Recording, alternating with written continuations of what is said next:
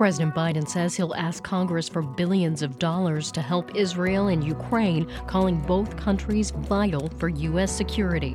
It's Friday, October 20th. This is WBUR's Morning Edition. Good morning. I'm Rupa Shenoy. Coming up in last night's Oval Office address, the president said the U.S. must back Israel's fight against Hamas. We're going to make sure other hostile actors in the region know that Israel is stronger than ever and prevent this conflict from spreading. Also, this hour, what's next for some Republican led states that pulled out of a bipartisan effort to prevent voter fraud? And some advice from the mayor of Salem for the crowds coming to celebrate Halloween a little early. Do yourself a favor. Come by train, come by ferry, come by bike, come by broom, but leave the car at home. Bruins win, cloudy with some showers today in the 60s. It's 701. Now the news. Live from NPR News in Washington, I'm Korva Coleman. Later this morning, President Biden is expected to send Congress his supplemental aid request for Israel and Ukraine. NPR's Mara Liasson says Biden made his case for U.S. aid last night in a speech from the White House. It was only the second time Biden has addressed Americans from the Oval Office. He said Hamas and Putin both represent similar threats to America's allies and to its national security. Hamas and Putin represent different threats, but they share this in common. They both want to completely annihilate a neighboring democracy, completely annihilate it. Biden said if Putin and Hamas are not stopped, there will be more chaos, death, and destruction. The president is asking Congress for tens of billions of dollars in military aid for Israel and Ukraine, a tough sell on Capitol Hill where many Republicans oppose aid to Ukraine. Mara Liasson, NPR News. It's still unclear whether trucks loaded with relief aid for Palestinians will be able to enter southern Gaza today. The UN Secretary General has arrived in Egypt and says the aid needs to cross into Gaza as quickly as possible. NPR's Gabriel Spitzer reports there is an international agreement in place to allow the supplies through. Some 200 trucks and 3,000 tons of aid are lined up at the Rafah crossing. Under the newly brokered deal, trucks will have to pass a UN inspection point before entering Gaza. In the meantime, Gaza residents have no choice but to stretch their meager food supplies. A spokesman for the UN World Food Program says the retailers they contract with have just two to three days of food left. Bread is becoming especially scarce. The World Food Program says of the five flour mills in Gaza, only one is operating due to shortages in fuel and energy. Gabriel Spitzer, NPR News. The House of Representatives may hold another vote today for Speaker. Ohio Congressman Jim Jordan has twice failed to get enough support from fellow Republicans to win the post. Jordan is set to hold a news conference next hour. In Florida, lawyers are back in court today in the federal case against former President Donald Trump. It's over classified documents found at his Mar a Lago home. NPR's Greg Allen reports a federal judge will decide whether a lawyer with an alleged conflict of interest can continue to represent Trump's aide and co defendant in the case. Walt Nauta is charged, along with Trump and Mar a Lago's property manager, with withholding and concealing classified documents. Nauta's lawyer, Stanley Woodward, previously represented Mar a Lago's IT director, Yuscil Taveras, until Taveras cut ties, retained another lawyer, and began cooperating with the government. Taveras is expected to testify about unsuccessful efforts by Trump's co defendant to convince him to delete surveillance camera footage before it was seized by federal investigators. Prosecutors say Woodward can't ethically cross examine his former client or attempt to discredit his testimony. Judge Eileen Cannon will decide whether Woodward can continue as Nauta's lawyer or should be disqualified.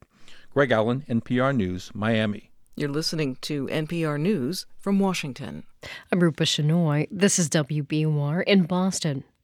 The new extension of the T's Green Line will need to undergo a major reconstruction to fix problems with the original work. A four mile section of the line between Cambridge, Somerville, and Medford has tracks that are too narrow.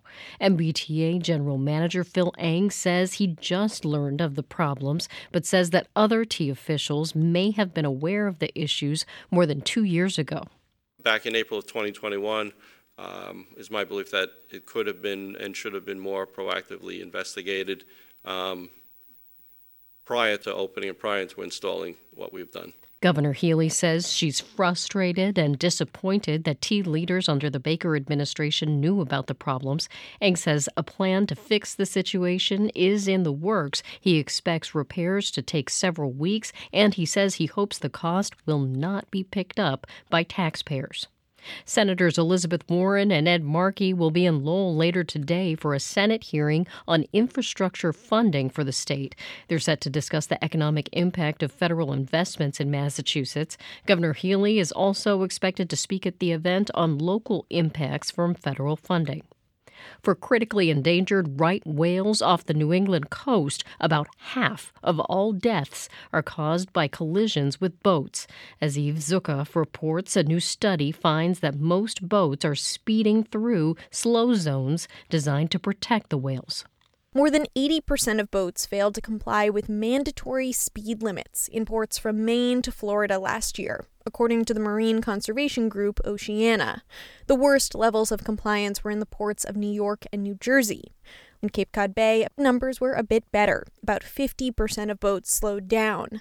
Still, Oceana's Gib Brogan says there were egregious failures, including by a whale watch boat. To see this boat going across the Cape Cod Bay speed zone, sometimes at speeds more than triple the speed limit, is shocking. Right whale conservationists are calling on federal regulators to better enforce speed restrictions and set higher penalties for violators. For the New England News Collaborative, I'm Eve Zukoff. People in Massachusetts should keep their snow shovels handy this winter. That's according to federal forecasters. They predict a strong El Nino weather pattern will lead to a warmer and wetter than normal winter in New England. The phenomenon typically brings a few significant snowstorms to the region. It was behind the so called Snowmageddon of 2010. It's 706. We are funded by you, our listeners, and by Delta Dental, reminding you that a healthy smile is a powerful thing. Discover the connection between oral and overall health at expressyourhealthma.org. And Innuendo in Natick with Hunter Douglas Duette Architella PowerView Shades for homes and offices. Hunter Douglas PowerView Automation at Innuendo and Innuendo.com. The Bruins won their third straight game. They beat the Sharks 3 to 1 last night in San Jose. The B's will visit the LA Kings tomorrow. The Celtics won their final preseason tune-up. They topped the Hornets 127 to 99 last night in Charlotte. The C's regular season tips off next Wednesday. Mostly cloudy today with a chance for showers in the afternoon. It'll be in the mid 60s. Cloudy with showers overnight. Temperatures will be in the 50s. Rain tomorrow and in the 60s. Early showers, then some sun on Sunday. It'll be in the upper 50s. Right now it's 52 degrees in Boston. Thanks for listening to WBUR. WBUR supporters include Paramount Pictures and Apple Original Films presenting Killers of the Flower Moon, starring Leonardo DiCaprio and Robert De Niro, and directed by Martin Scorsese. Only in theaters October 20th, rated R. This is Morning Edition from NPR News. I'm A. Martinez in Culver City, California. And I'm Michelle Martin in Washington, D.C. In a few minutes, we hear from families of Israeli hostages who say their government is not doing enough to bring them home. But first, in the U.S., a presidential address from the Oval Office delivered in prime time is a rare event, and because of that, carries added weight. It happened last night. President Biden delivered only the second such address of his presidency, explaining his views on what America has at stake as Israel and Ukraine defend themselves. You know, history has taught us that when terrorists don't pay a price for their terror, when dictators don't pay a price for their aggression, they cause more chaos and death and more destruction. Today, President Biden formally asks Congress to fund ongoing support to both countries. NPR senior White House correspondent Tamara Keith has more. Good morning. So tell us, just start by telling us why President Biden decided to give this speech now and what he was trying to accomplish with it. He is just back from Israel and he wanted to uh, update people on his experience there and tell Americans why they should care about these conflicts happening in faraway lands. And this comes at a critical time. Israel is ramping up for what could be a lengthy military campaign to take out Hamas. Emotions are raw, and in Congress, support for Israel is strong. But the war in Ukraine has been going on for nearly two years, and fatigue has set in. Biden has been struggling for months to get Congress to pass an aid package for Ukraine, and the funding to keep sending them weapons is now running out. So the president sought to link Israel and Ukraine together in people's minds. Hamas and Putin represent different threats, but they share this in common they both want to completely annihilate a neighboring democracy, completely annihilate it. Republicans are more uniformly in favor of supporting Israel than Democrats are. Meanwhile, Democrats are more in favor of supporting Ukraine than Republicans. And the reasons are multifold. But what Biden is saying here is that both of these countries need the United States, and it's in America's interest for them to succeed so that countries like China and Iran don't get any ideas. The president seemed to make a point to talk about anti Semitism and Islamophobia. Would you just say more about why that was important as part of the speech? what what's happening in the Middle East has stirred up a lot of pain and distrust and frankly like some real ugliness here at home and Biden talked about a 6-year-old Palestinian American boy in Illinois who was murdered in what is being charged as a hate crime. His name was Wadia. Wadia, a proud American. And after the speech, Biden called and spoke with members of his family. I want to go back to the military assistance that Biden wants to supply to Ukraine and now Israel. What kind of support is Biden talking about? Well, the main thing in both cases is supplying weapons. And Biden made an argument last night that giving weapons to these allies isn't pure charity. It allows the U.S. to update its stockpile and supports jobs at defense manufacturers in states like Arizona, Pennsylvania, Ohio, and Texas. And Biden was clear that American troops are not fighting this these wars. This is an investment, he said, to avoid the U.S. getting drawn into a wider conflict. And we said that the president plans to ask Congress for a new funding package. How, how much money are we talking about here? The numbers are going to be large. Biden said the assistance for Israel he's requesting is unprecedented. And the reason the White House is going big is because it is increasingly becoming clear that they may not get another bite at the apple in the next year. That's because of the political instability in the House of Representatives, the ongoing lack of a speaker, and the rising GOP opposition to government spending, especially overseas and the fact that next year is an election year, which makes everything just that much more messy. Hmm. That's NPR senior White House correspondent Tamara Keith. Tam, thank you so much. You're welcome. As the daily bombardment of Gaza continues and the Israeli government prepares for a possible ground invasion, the fates of the more than 200 Israeli and foreign hostages held in Gaza remains unclear. Some Israeli families of the hostages say they feel like President Biden has spoken about them more than their own government has. As NPR's Ruth Sherlock reports, they're turning instead to civilian volunteers for help. You know, the only words that I can describe it's the gates of hell. Family photos hang on the walls, and children's toys are neatly organised in the corner of the living room, a constant reminder for a father of the nightmare he now lives in. She called me and she was terrifying, whispering. Yoni Asher tells us about when, on October 7th, Hamas gunmen kidnapped his wife and two children. Telling me she heard gunshots, people entered in the house. I can't imagine what it must have felt like to be on the phone when that was happening. It was a quite uh, horrific moment, but uh, it wasn't the worst moment. When Asher later lost contact with them, he checked the location of his wife's phone. It showed she had been taken to Gaza. But even worse than this, Asher says, was when the video was published. Nine seconds long video, which I recognized and identified my wife got getting covered on her head by one of the kidnappers, and I knew for sure that at that day they were abducted Asher's wife and his two daughters, Raz and Aviv, aged five and two, are among 203 Israelis and foreign nationals held by Hamas and other Palestinian militias in Gaza. Some of them have medical needs that are urgent and make every day in captivity even more dangerous, says Dr. Hagai Levine. 87 years old with dementia and 12 years old child with autism who needs close family member all the time, who knows what hell she's now going through. Nine months old baby who needs baby formula all the time. There are people with malignant disease who need pain, strong painkillers, who are now in agony. Levine is one of over a thousand civilian volunteers now working to keep the focus on the hostages. The world needs to know the stories, the events, the the names, the faces of the hostages, of the missing of the of the of everyone, of the survivors. 26 year old Ofir Hanan is one of the founding members. She shows us around. Very busy, very hectic. It's been less than two weeks, and already they've taken over two floors of offices in a glass skyscraper in central Tel Aviv. Here we have people that are conducting direct communication with communities abroad. We have a social media team, we have people working with influencers. They've pulled in lawyers, diplomats, and even hostage negotiators. And they're doing all this with the families, Hanan says, because they feel the government is not. Our world had been turned upside down, and no one from the government or none, none of the officials in power were, were providing any information for the civilians. Prime Minister Benjamin Netanyahu has formed a task force for the hostage crisis, but his public focus is on destroying Hamas.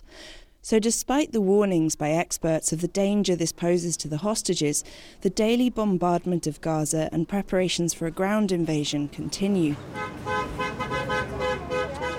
To demonstrators outside the Israeli military headquarters in Tel Aviv, like Gali Mir Tibon, the hostages have already been forgotten. It's abandoning the hostages. First, we need to bring them back home. All the other things can wait. Tibon's son lived in one of the kibbutz in southern Gaza, brutally attacked by Hamas. For the hostages, she's pinned her hopes on another world leader, President Biden, who visited Israel earlier this week. Her son met with Biden. He's on it, while my prime minister is definitely not on it. Yoni Asher has turned instead to the German government to help rescue his family because they're dual citizens. And I beg them, I am not expecting them because I don't know how to tell them how to do their job. I have no training in diplomacy or military. He's doing what he can to keep the focus on them. He tells us he's given over 60 media interviews. He keeps the video of his wife and daughter's abduction ready to play on his phone at the tap of a finger. But when I ask him instead to show me a happy video of his family before all of this. No, I just can't. It's too hard, and um, I hope to hear the real voice, not on video. Until then, Asher tells me, he'll keep up the pressure talking to anyone who will listen. He doesn't have anything to lose, he says. He's already lost everything. Ruth Sherlock, NPR News, Tel Aviv. The banning of books in U.S. schools and public institutions continues at record pace. Students and parents who oppose the trend are sounding alarms about what they describe as a targeted effort to restrict titles related to LGBTQ issues, race, and more broadly, the right to free speech. They're basically just taking the voices away from marginalized people, BIPOC and LGBT. And it just seems insane to take those voices away and try to whitewash history we feel very strongly that intellectual freedom is the very cornerstone of our democracy. So, you know, it's time to try to make an impact and try to turn the tide a little bit on this. Paul English and Joyce Linehan are co founders of Banned Books USA. The initiative ships banned books to libraries, schools, or just anyone living in the state of Florida who reaches out to its website just for the price of postage. Last school year, Florida school districts pulled more than 300 books from library shelves, according to a list released by the state's Department of Education. English says the goal of Banned Books USA is to restore access for marginalized students and communities. We want these LGBTQ teens to see there are other people like them and they should be able to read books about it just to make them feel not so alone. Linehan says Banned Books USA plans to expand its initiative as long as book bans are being proposed in um, basically any state in the United States, we would like to be able to provide this service to the places where that stuff is happening. Nationally, the American Library Association reports that 695 titles faced censorship challenges so far this year. That's up 20% over the same period last year.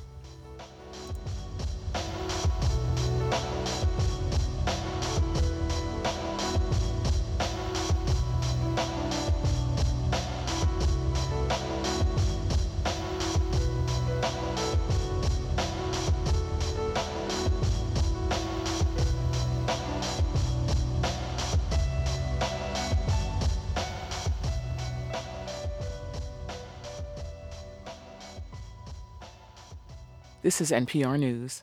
You've made it to the end of the week with WBUR. Coming up in 15 minutes on Morning Edition, we mark 40 years since a bombing at a U.S. Marine barracks in Beirut, Lebanon, that's widely seen as touching off the war on terror. It killed 241 U.S. service members. It's 719. Turn your old car into new news. Support the programming you love by donating your vehicle to WBUR. Learn how at wbur.org/cars. We're funded by you, our listeners, and by Renewal by Andersen, a full service window and door replacement company supporting the American Cancer Society. Learn more at renewalbyandersencares.com and Mass General Brigham Health Plan, integrated with one of the world's leading healthcare systems and offering innovative plans, a broad network of doctors, and options for individuals, families, and retirees. Mass General Brigham Health Plan is focused on you and those important to you every day. MassGeneralBrighamHealthPlan.org.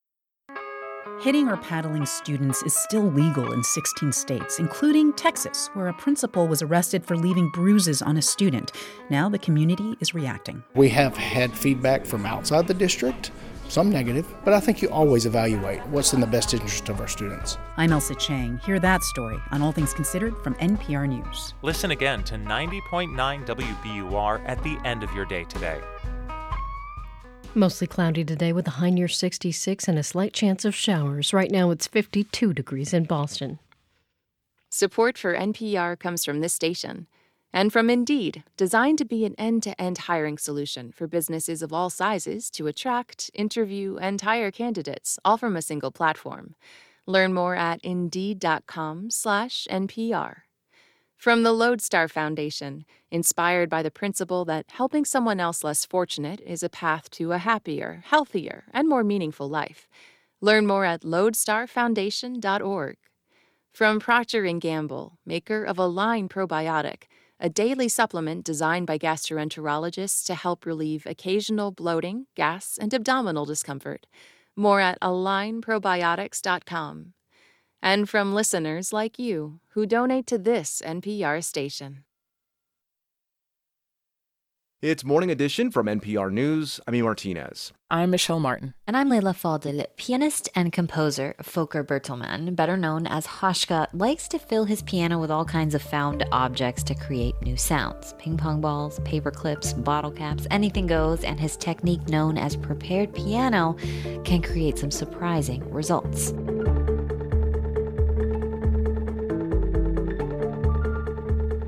Bertelmann's score for All Quiet on the Western Front won an Oscar this year, and today he has a new album out called Philanthropy. I caught up with him ahead of his release. He's here with me now. Good morning. Good morning. All the types of sounds that you've made come from the piano. I find it just so fascinating. Could you share a bit of that process? I mean, this is really your signature. Mm hmm I'm trying to find material that is changing in a way the strings. I'm definitely used a lot as gaffer tape. So I, I tape the strings. It depends where you put the tape on. So when you put it a little bit upwards, it, it's getting much more damped. And then I'm starting slowly to pick things out of my basket of trash. Basket of trash? Yeah.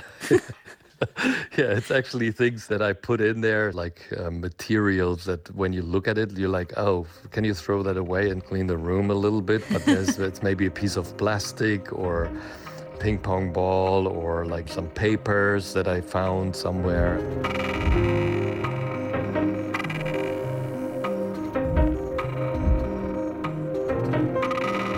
Sometimes I go in shops that are very special, like for example, that have little iron balls or things where you can buy them in different sizes.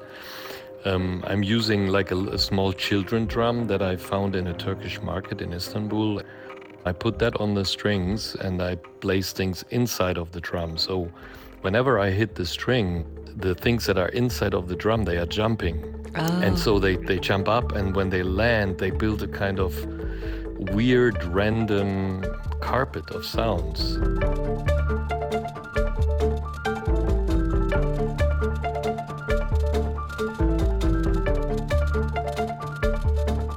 The title of your new album, Philanthropy, how does that apply to your music? How did you choose that? Well, after coming out of COVID, there was a lot of stress in uh, my surroundings. Yeah. You know, a lot of things were quite negative, and uh, I came to the result that the what is actually left is, uh, in a way, humanity. And uh, no matter where we're going, what we have is actually our connections with, you know, with our families, with people that we know, but also with with others that we might not know, and come back into the positive news and um, you know strengthen the interaction with each other.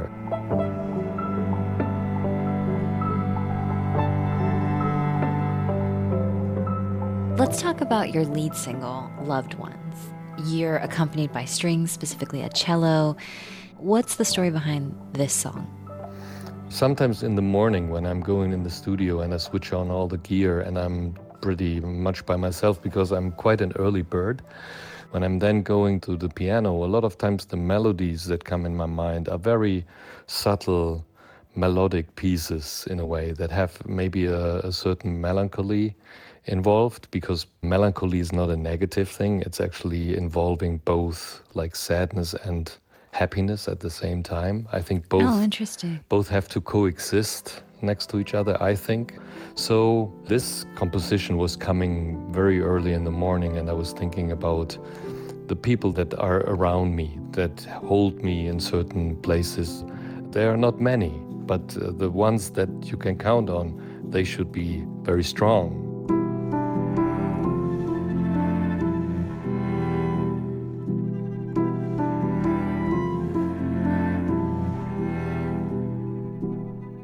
Think about your loved ones and the few people you've chosen that will carry you, that will hold you, and have chosen you, what does that sound like? Well, that sounds for me like warm and uh, strong in a way, very clear in terms of do you need help? Yes, okay, I'm coming. Things Mm. like that. Yeah. I think that's in a way as well the musical language that I thought I want to try, which is m- uh, like a main melody that is very clear. And there is a, in a way, an A part, a melody part, and a B part, and then it's going back to A, and then that's it.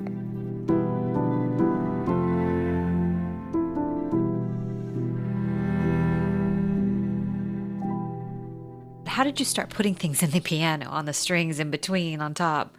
Well, I was always um, a, a fan of being independent. Yeah. You know, like when you think about a beat, oh, I need a drummer. Uh, when you want to have a bass line, ah, I need the bass player. So you have always to call them up. But I wanted to find an initial possibility of whenever I have a thought and I stand up in the morning, I'm like, oh, I have this beat in mind. I just wanted to do it by myself and not using a drum computer. Whenever you change the quality of the point where the hammer hits the string, that also influences the sound massively. So um, I have an endless option.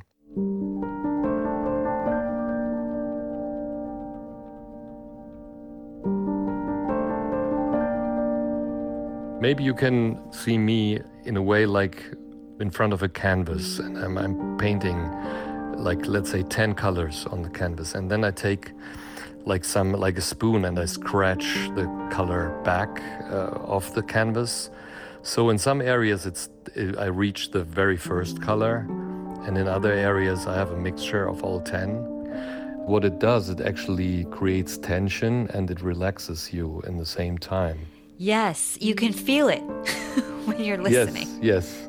Through the decompressing, you feel much more calm. Sometimes people write me and they say, hey, we use your work when we are writing scripts for a film, or I'm using your work when I'm writing a book. So a lot of times the music is used for, or people are using that while they are creative. Pianist and composer Hauschka, his new album Philanthropy is out today. Thank you so much. Thank you.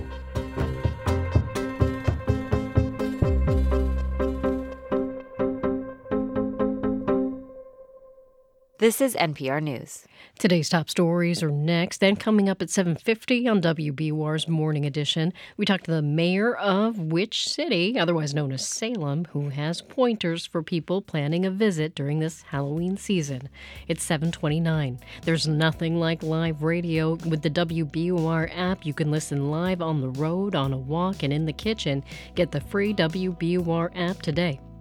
We're funded by you, our listeners, and by Brookline Bank, where financial solutions are crafted to the needs of your business and delivered with a hands on approach committed to your success. Learn more at brooklinebank.com, member FDIC. The Chestnut Hill School, inspiring preschoolers through grade 6 to grow today, transform tomorrow. Open house October 29th. Visit tchs.org. And Circle Furniture, with sustainably sourced sectionals, sofas, ottomans, and more during their annual upholstery event through October. CircleFurniture.com. Live from NPR News in Washington, I'm Dave Mattingly. President Biden says Hamas is seeking to annihilate Israel as a neighboring democracy, the same that Moscow is trying to do to Ukraine. For that reason, the president says he will ask Congress for funding to help Israel defeat Hamas, as well as additional money to help Kiev continue fending off Russia's invasion. You know, history has taught us that when terrorists don't pay a price for their terror, when dictators don't pay a price for their aggression, they cause more chaos and death and more destruction. They keep going. And the cost and the threats to America and the world keep rising. The president was speaking last night from the Oval Office in an address to the nation. It follows Biden's trip to Tel Aviv on Wednesday. The UN's World Food Program is hoping to begin moving trucks carrying humanitarian aid across Egypt's border today into Gaza. Samer AbdelJaber is with the WFP. We've been able to reach up to 500,000 people, half a million people since the start of the escalation. Uh, around 200 of them are in shelters, and we're reaching them with bread every day. Uh, but we have also food vouchers for people to go to shops that are around them. So, in short, yes, we're able to reach people, but our stocks are depleting rapidly. He was speaking to NPR's Morning Edition. This is NPR News from Washington. This is WBUR in Boston. I'm Rupa Shenoy. 70% of Massachusetts voters support legislation that would allow overdose prevention centers. Those are also called supervised consumption sites and are used to combat overdose deaths. WBUR's Martha Bebinger reports. The poll, conducted online, was supported by the state's Medical Society and Hospital Association, along with public health and civil rights groups. They're trying to advance a stalled bill that would clear the way for such clinics. Boston Medical Center's Dr. Miriam Komaromy says she needs this option now. We're at historically high levels of overdose death. It doesn't prevent us from providing treatment, it doesn't compete with treatment. It's just a tool for helping people not to die of overdoses. Watching someone use illegal drugs and reversing an overdose in a clinic is likely illegal, so advocates want a state law that would protect such sites and clinic staff. For 90.9 WBUR, I'm Martha Bebinger. Boston area medical staff say their hospitals are not adequately responding to the conflict in Israel and Gaza. Doctors at Tufts and Boston Children's Hospital tell the Boston Globe their institutions have not addressed civilian casualties in Gaza. They say they feel like responses have been one sided toward Israel. Tufts says it condemns all acts of terrorism. Boston Children's has not responded to requests for comment. Teams of rowers will be flocking to the Charles River today for the head of the Charles. The three day annual rowing regatta gets underway in just a few minutes. It attracts thousands of athletes. This year, that includes the U.S. national team, the Ukrainian national team, and two teams crewed entirely by women who've survived cancer. Beth Cole is head of the Survivor Rowing Network, which connects cancer survivors with the sport. There is something magical about being on the water. So that's something that a lot of people take comfort in and find a lot of joy in that. And I think then the other piece of it is the teamwork. 75 races will take place over the course of the next 3 days. It's 733. We're funded by you, our listeners, and by Bass, Berry and Sims Healthcare Law Practice, advising academic medical centers and healthcare providers on complex legal matters nationwide. More at bassberry.com. The Bruins beat the Sharks 3 to 1 last night in San Jose. The B's will visit the Los Angeles Kings tomorrow. Highs in the mid 60s today under mostly overcast skies. There's a slight chance of showers. Tonight, cloudy. Temperatures will fall to the upper 50s. Showers are likely overnight and throughout tomorrow. We may see a thunderstorm Saturday. Highs will be in the low 60s. Sunday, highs in the upper 50s with partly cloudy skies and another chance of rain. Right now, it's 54 degrees in Boston. Support for NPR comes from the station And from BritBox with Payback, a new original crime thriller from the creator of Line of Duty and Bodyguard, starring Grantchester's Morven Christie and Ozark's Peter Mullan, streaming at britbox.com/npr. From National Pork Board, representing America's pig farmers, information about the pork industry's commitments to bring sustainable pork products to family tables nationwide is at porkcares.org. And from the sustaining members of this NPR station. This is Morning Edition from NPR News. I'm Michelle Martin in Washington, D.C. And I'm A. Martinez in Culver City, California. The crisis in Israel and Gaza comes 40 years after America was embroiled in another attack in the region, one that some believe touched off the so called War on Terror. Here's WHRO's Steve Walsh. Rabbi Arnold Resnicoff was a Navy chaplain stationed in Norfolk before he arrived in Beirut on the weekend of October 23, 1983. When the explosion happened at 6:22 a.m., he thought his barracks had been shelled. The blast knocked him off his feet. As we got up, we were slapping each other on the back and thanking God that we made it, that whatever hit us didn't destroy us. Resnicoff then heard the sounds of chaos coming from outside. And only then, because of the screams from the building 75 yards away, and also the screams from the Marines outside yelling for us to come help, we realized we had only suffered the shock wave, shock blast. 241 dead, mainly U.S. Marines from Camp Lejeune, North Carolina. A truck bomber had burst through the gates of the airport where they were sleeping on Sunday. More Marines died that day than on any day since Iwo Jima in World War II. Over the next few days, Resnicoff lost his kippah, or yarmulke, helping to dig out the wounded. One of his fellow chaplains fashioned him another one out of camouflage. He said, I want every Marine here, every military person here to know that unlike the country that we're in right now, where every religion is fighting other religions, we chaplains helped everyone, but not just that, we did it side by side. President Ronald Reagan sent the U.S. into Beirut on the invitation of the Lebanese government at the time. It was supposed to be a peacekeeping operation, but the country was in the middle of a civil war. Bilal Saab is a senior fellow at the Middle East Institute.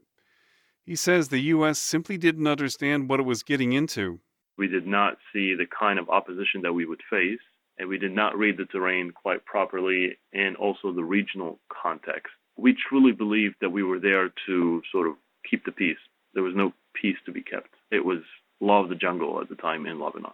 A second explosion killed 58 French paratroopers who were part of the same peacekeeping force. A U.S. court would eventually determine that the Iranian backed Hezbollah was responsible. Forty years later, the bombing is often cited as the beginning of what the U.S. would later call the War on Terror. Again, Bilal Saab. I think that the modern era of spectacular terrorism, I would say, started with Hezbollah. Mireille Rebeiz is an associate professor at Dickinson College and is researching the incident. Rebeiz heard stories about the bombing growing up in Lebanon. She says the lessons are still being learned in Lebanon and in the U.S. It's important to address the roots of the problem. The indignity in which some people live are the main reason that terrorism grows. People are not born hateful, people become hateful. Stephanie Barrett Smith of Virginia went weeks without hearing anything about the fate of her brother, Lance Corporal Richard Barrett. Then I think a couple of weeks had gone by, and then the um, government car pulled up in front of my dad's work. And he just ran through the shop screaming because he knew, you know, what that car was there for. There is a memorial to the bombing at Camp Lejeune, North Carolina. Originally, Barrett Smith avoided going there, but now she goes there each year on the anniversary. She says it's important to be around others who remember. For NPR News, I'm Steve Walsh in Norfolk, Virginia.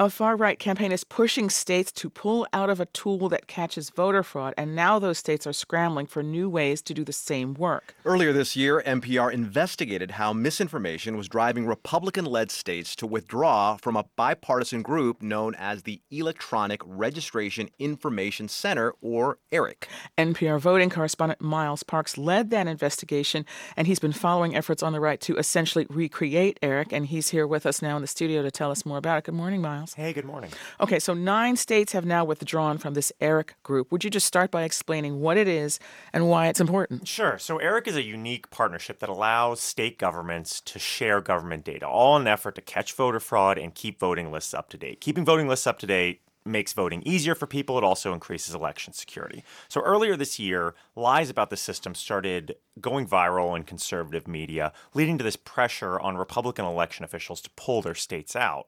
But the thing is, these states still want to be able to find when somebody votes in more than one state. They still want to be able to use postal service information, for instance, to know if somebody changed addresses.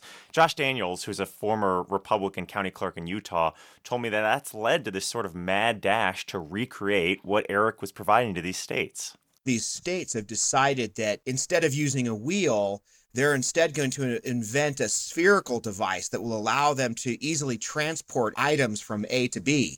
But it is important to note that ERIC took years and millions of dollars to develop. So Daniel sounds skeptical that yeah. this effort to recreate it is actually, you know, possible. What do we know about these efforts? So rather than a single hub for all of this data, what we're seeing is a bunch of individual partnerships to share this data one to one. A number of Republican secretaries have announced these sort of partnerships in recent weeks, but with a couple key differences to ERIC. The biggest one, experts say, is that when you look at these agreements, the states don't actually seem to be sharing enough data to create reliable reports. Say more about that. I mean, if they're sharing voting data, why can't they share what they were giving this ERIC project? Yeah, so what mm. makes ERIC special is also what makes it kind of complicated. It gets data not just from a state voting official, but also from a state's DMV, which experts say is really important to be able to say with more certainty that a John Smith, for instance, who votes in Arizona, is the same John Smith as somebody who votes in Connecticut. But these new partnerships that have just been announced do not involve that DMV information. That's really hard to legally get and share. I talked about that with Michael Morse, who's a professor at the University of Pennsylvania who studies voting. I can't see a case in which the state by state agreements that don't involve the sharing of confidential information can be more accurate than ERIC. It can't be. In other words, these states are recreating a portion of ERIC just with less data and less reliable information. You know, the irony, of course, is that people on the right are the ones who've been most vocal about their concerns about alleged voter fraud.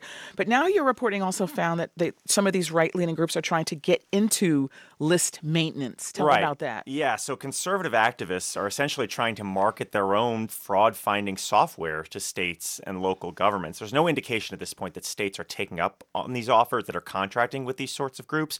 But what we're seeing is the same people who were pressuring state officials to leave ERIC are now pushing their own products for these states to try to do list maintenance. Potentially, these products could also be used by citizens to make public records requests and generally just push this idea that elections are fraudulent in the U.S. That is NPR's Miles Parks. Miles, thank you. Thank you.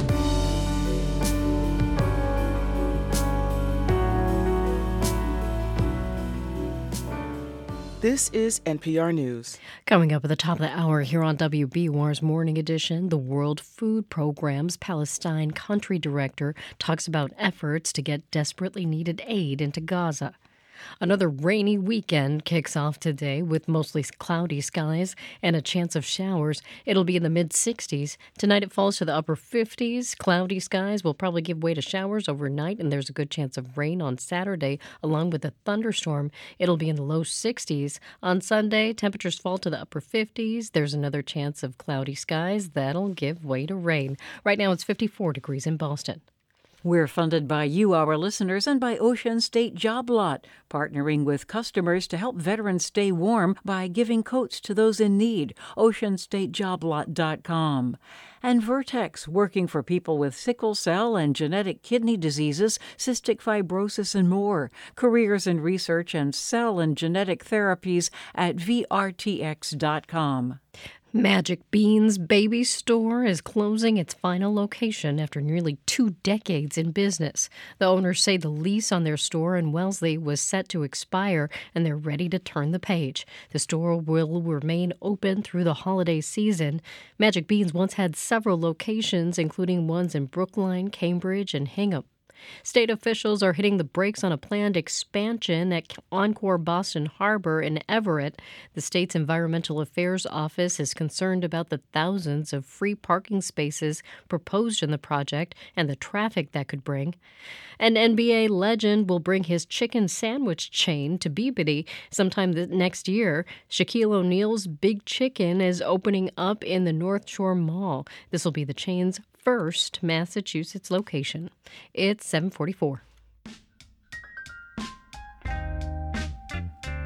Support for NPR comes from this station and from Dataiku, a platform for everyday AI dedicated to helping teams move beyond the lab to build generative AI applications at enterprise scale. D-A-T-A-I-K-U.com.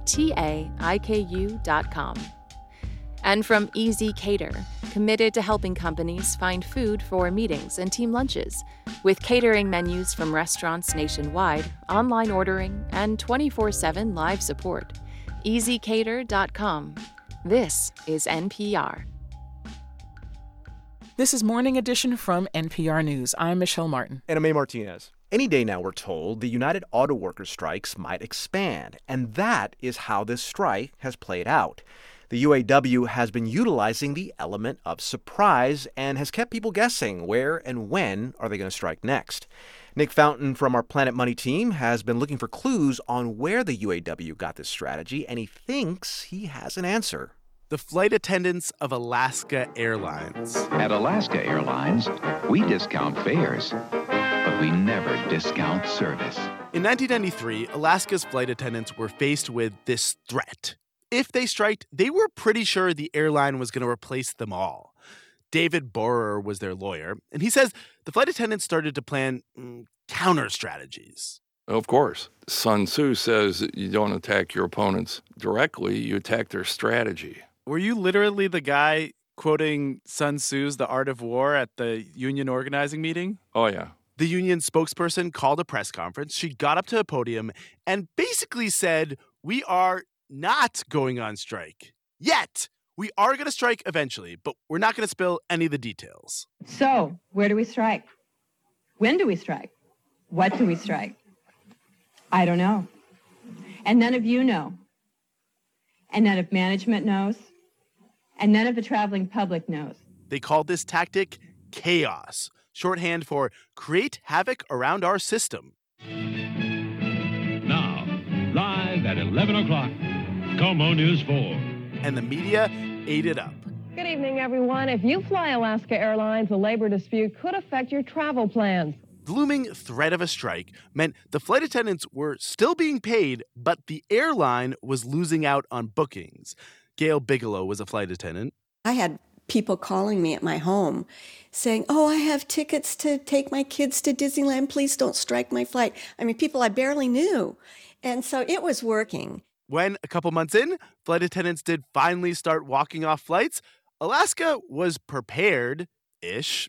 Greg Witter normally worked a desk job in media relations, but he got trained as a backup flight attendant. Still remembers his first flight my heart literally was about coming through my throat while I'm doing this safety demonstration. Oh my God, it was terrible. How many flights do you think you did that day? One, two, three. God, I think probably at least three. Witter can't remember exactly because it was a total mess. It was clearly not a sustainable solution for Alaska. When the two sides came to an agreement, lawyer David Borer says the flight attendants won big. We didn't lose a single job Nobody who struck lost any income, and we got a contract with a 60% raise that we hadn't even asked for. Flight attendants are governed by different labor laws than auto workers, so the UAW can't follow this playbook exactly. But Borer says that he knows their president, Shawn Fain, is borrowing the flight attendants' tricks, trying to keep automakers on their toes and keep the media enthralled by weaponizing the element of surprise. Nobody's asking Shawn Fain, well, how long do you think you can hold out? They're all saying, oh, when are you going to strike the next plan? And that, he says, is exactly what worked for the flight attendants. Nick Fountain, NPR News.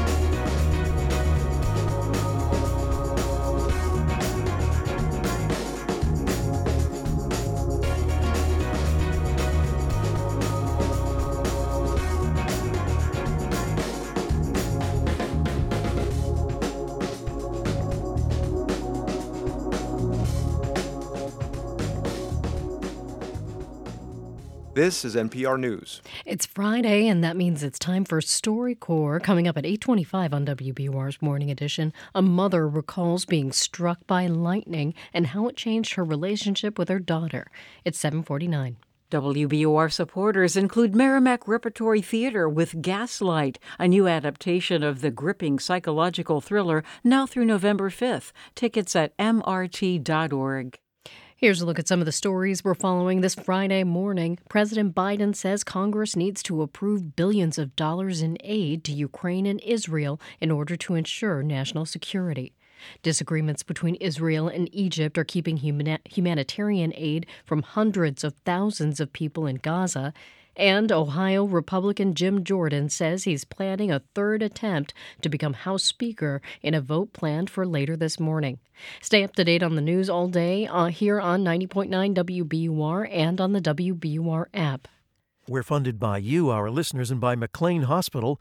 For expert research based psychiatric care, turn to McLean leading clinicians treating depression, anxiety, addiction, and more.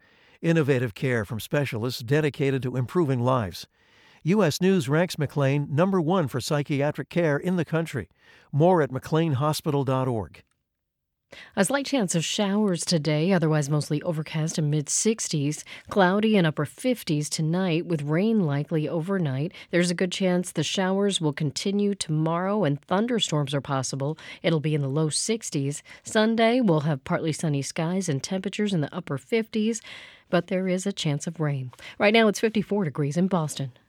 On a recent Wait Wait, the Solicitor General of the United States, Elizabeth Prelogar, showed us how she wins her arguments in front of the Supreme Court. Wow. Um, okay. This one, I think I'm going to go A, unless that one's not right. In which case I I'm Peter Sagal. This week, we'll see how best-selling author James Patterson handles our quiz on Wait Wait Don't Tell Me, the news quiz from NPR. Saturdays and Sundays at 10 on 90.9 WBUR. This is WBUR's Morning Edition. I'm Rupa Shenoy. It's spooky season. That means thousands of revelers are flocking to the so called Witch City. Around this time last year, about a million people visited downtown Salem, and that was up 35% from 2019. The city has limited traffic and parking in response to the surge of visitors. Meanwhile, prices to stay in Salem during the Halloween season have skyrocketed. Mayor Dominick Pangallo joins me now to talk about the benefits and drawbacks of being an iconic Halloween destination. Good morning. Good morning. So, how many visitors do you think you'll get this Halloween season? Uh, you know, I think right now we're tracking to be pretty similar to last year. So, through the middle of the month, we had about 480,000 people uh, come to downtown Salem. And what is this doing for the city's economy? How much revenue do all these people bring in? The biggest positive impact is to our small businesses and our employers. We have uh, a level of activity and vibrancy in our downtown year round that's really made possible because of the visitor economy and really in the October season that we see the highest uh, level of that. How does this seasonal surge in visitors impact residents who live in Salem year round? It's significant. Uh, like this last Saturday, we had about 95,000 people downtown. Uh, we only have around 4,000 public parking spaces, and we added another 1,300 at some satellite lots on October weekends. So the biggest impact is really around traffic and parking. For people who do decide to visit, can you take us through where you want them to park, if there are buses and trains to take, things like that? Anyone who's planning to visit Salem, do yourself a favor, come by train, come by ferry, come by bike, come by broom, but leave the car at home. So the MBTA's added additional commuter rails. They run every 30 minutes. If you are driving in, there's additional parking capacity at the Beverly MBTA station where they have a garage. And it's a one stop train ride into downtown Salem and our station. Consider the ferry too. It's a pleasant way uh, to come here by water, uh, and it's a great boat ride. We mentioned the remarkable increase in the cost to stay in Salem during the Halloween mm. season. Are you concerned at all that this is going to become an experience that only wealthy people can access?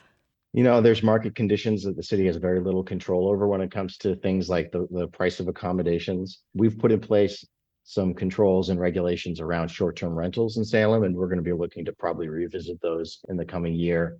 We have had interest from some other hotel operators in opening additional hotels in Salem, but that takes time. At some point, do you think you'll have to take additional steps to limit the number of visitors? It's hard to do. You know, the Haunted Happenings isn't a single ticketed event, it's hundreds of smaller attractions and events and programs and activities that are organized separately by community groups and museums and uh, private businesses. So really what we try to do is shape how people plan their visits, encourage them to think about using public transportation, manage the crowds downtown. For the city, it's primarily a public safety operation. It's very hard for us to deter people from coming here. In 2020, actually, during the first year of the pandemic, we actively told people this was not the year to visit Salem. And there still was half a million people downtown over the course of the month. And what about you? This is your first Halloween as mayor. Are you still able to get into the Salem Halloween spirit, or are you just going to be so busy managing everything? Uh, you know, I'm trying to do both. I, I have two kids. Uh, Halloween's a special time of year. We've always had fun with it. I dressed up as the mayor of Halloween Town from Nightmare Before Christmas for the uh, Haunted Happenings parade this year. So I'm trying to have fun, uh, but it, yeah, it's it's a working holiday for sure for me. Dominick Pangallo is the mayor of Salem. Thank you so much. Thank you.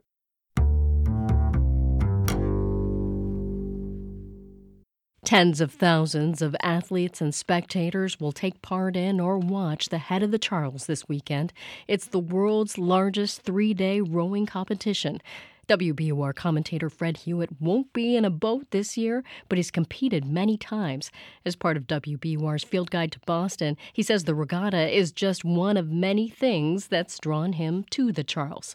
My favorite spot to watch the head of the Charles Regatta is Eliot Bridge, just upstream from Harvard Square. It's the last of the course's seven bridges. From the Eliot to the finish line, the boats have only a few hundred muscle burning meters to go. The regatta is an October spectacle featuring thousands of spandex clad rowers, a rainbow of racing shells, and world class athletic competition. But I've come to see the river itself as the event's main attraction. I've lived within a mile of the Charles for more than 40 years, and in that time it has profoundly shaped my experience of the city.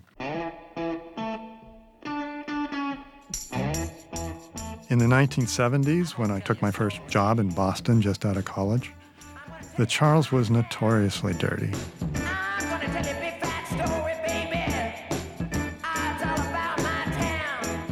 Ancient sewer systems and centuries of industrial dumping had made the noxious latte colored water a national punchline.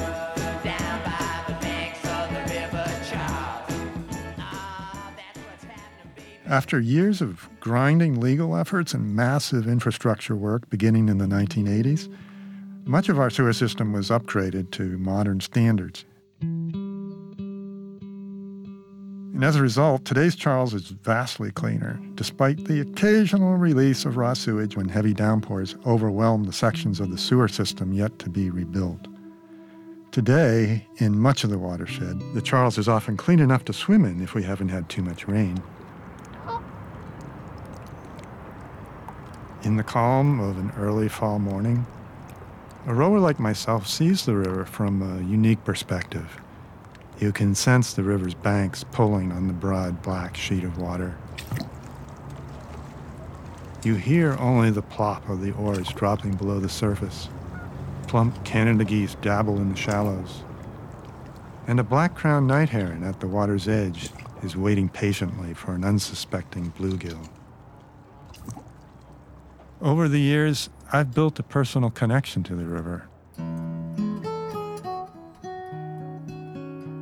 It's a place for a walk with a new friend, a place for solitary contemplation in difficult times. When my mother died, the river consoled me. Henry David Thoreau said, A river touching the back of a town is like a wing. And I think I know what he meant.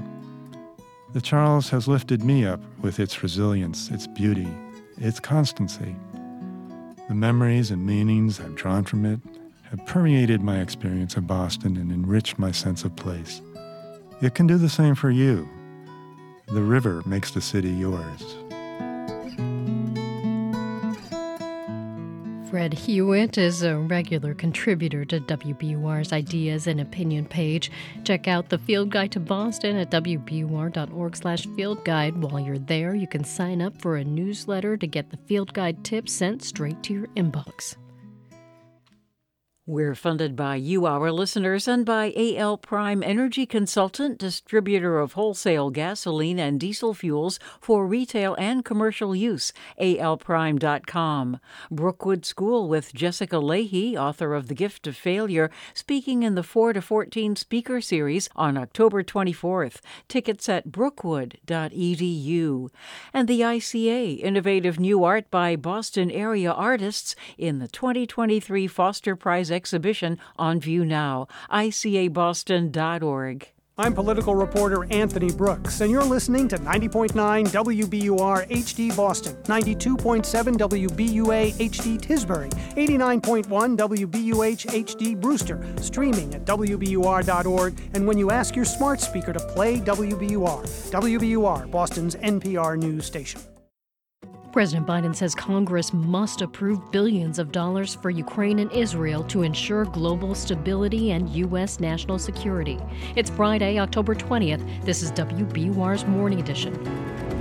Good morning, I'm Rupa Shenoy. Coming up, doctors in Gaza are struggling under desperate conditions as they wait for aid, and Israeli strikes continue. We are trying to cope with the situation, but when you receive the news about your friend killed, you can't keep on. Plus, officials are trying to contain an outbreak of bird botulism at a lake in California's Central Valley.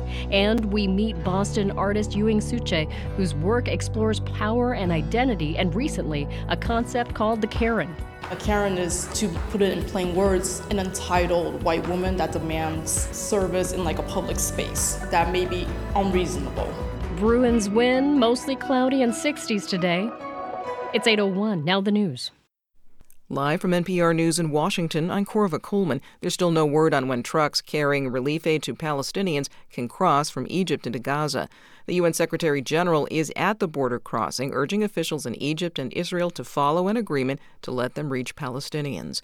Israel imposed a siege on Gaza after Hamas attacked its civilians and blocked water, food, and fuel from the enclave.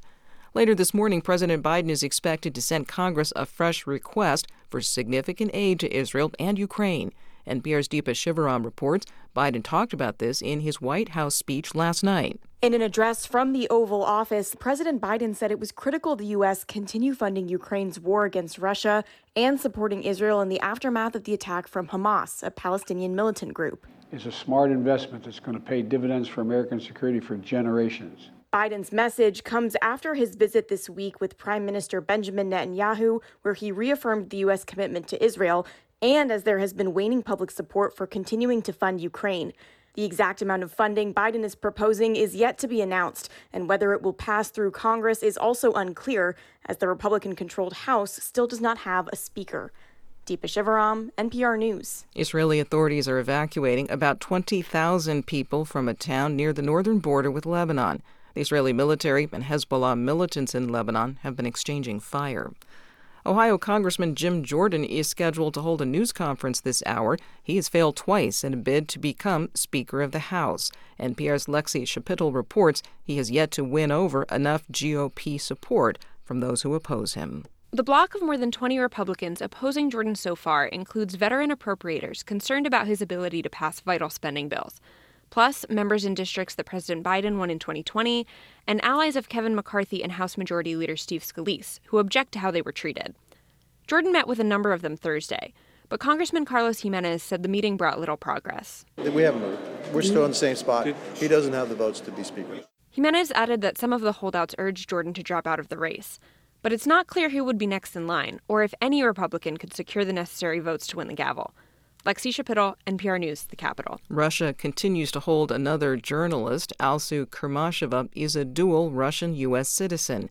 NPR's Phil Reeve says she works for the U.S. funded outlet Radio Free Europe. Radio Liberty. Her employers say that she traveled to Russia in May because of a family emergency. And they said when she tried to leave soon after that, she was stopped at the airport and accused of failing to register her US passport.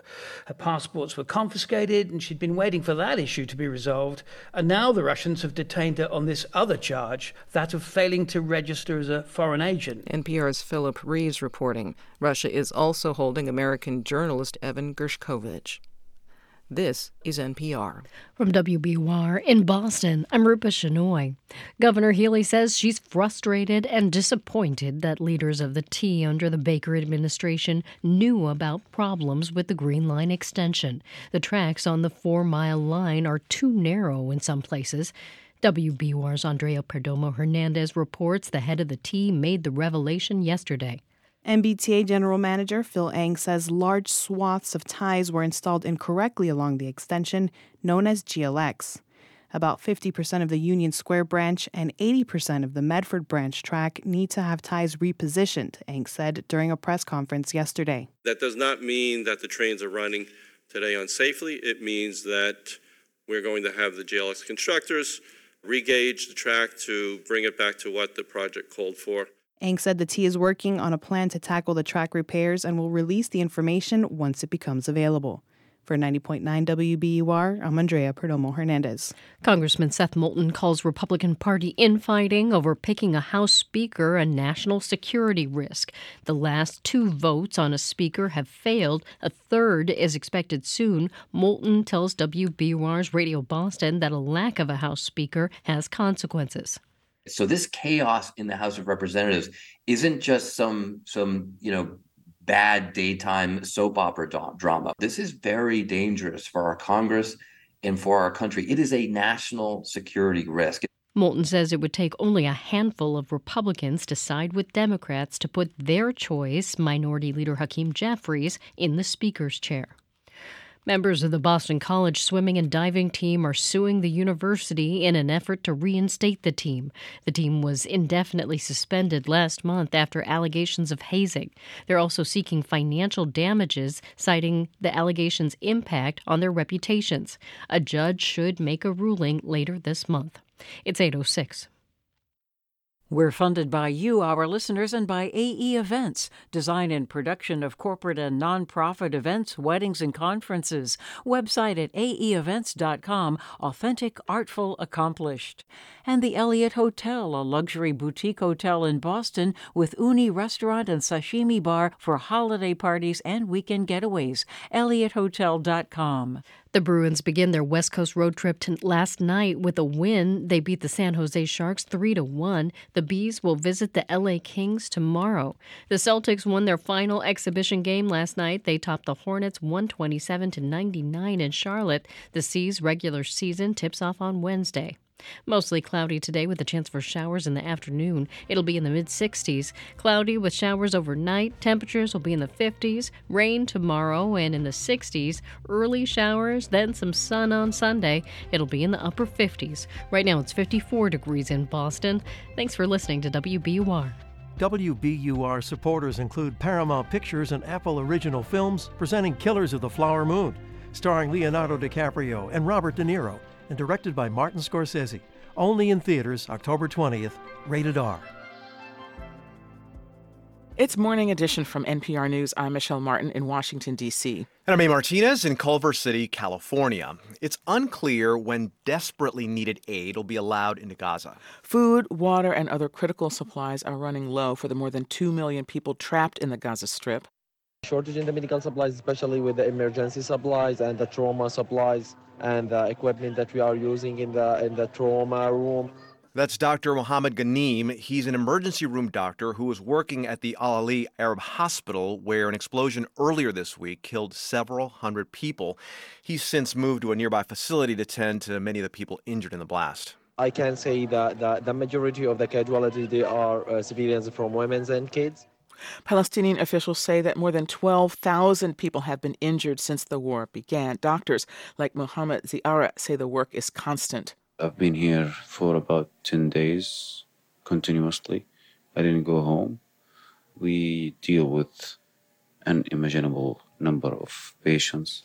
And sometimes while doctors are performing life saving surgeries and tending to the wounded, they receive heartbreaking news about their own loved ones. We are trying to keep our thing together and cope with this situation.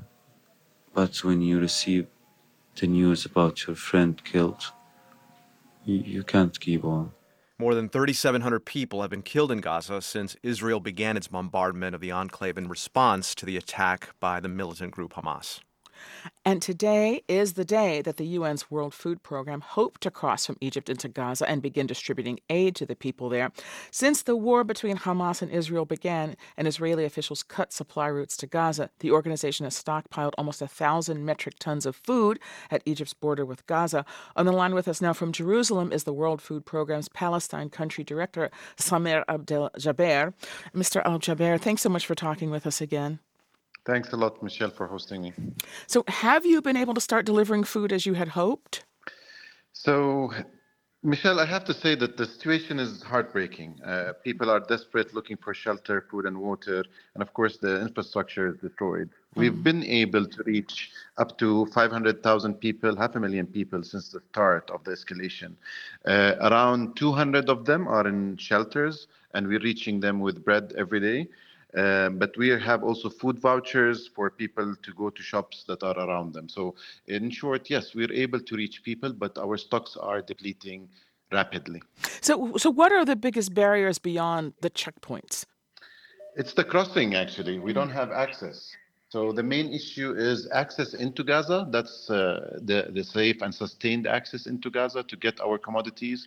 We've been actually flying in Uh, and uh, uh, trucking lots of food around Gaza so that we can get it into Gaza as soon as uh, uh, the access is granted. And then the next step would be actually safe access to our staff and contractors so that we can actually reach the people in need inside Gaza. So how how are you getting? what I'm hearing from you is you're being able to get some things in, but not at the scale that is needed. How how are you able to get some things in now? Or is it just that it's so it's so slow going? Not at all, actually. These are uh, from the stocks that we had before the uh, closure of all uh, crossings with Gaza. Oh, I so see. That's why I was saying we are depleting the, the, stocks. I think we have only for one day worth of uh, stock uh, in terms of WFP. I understand what you're saying. So you're saying that there were supplies that were pre positioned, but you haven't been able to replenish those stocks um, at, at, all. I, take it this is very different from other natural disasters or conflict zones that you've worked in, because you obviously have very long experience in this role.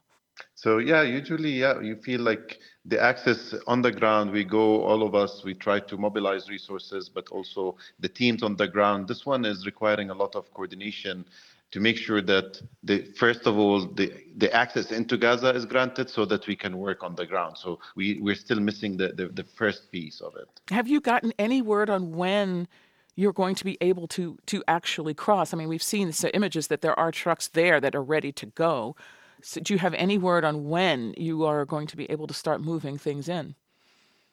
We're optimistic. So we've been hearing that it should be uh, within the next couple of days. So as soon as the, the confirmation comes, our trucks will be on the road. And before we let you go, do you mind if I ask how you are doing and how you and the other uh, staff members and volunteers are doing?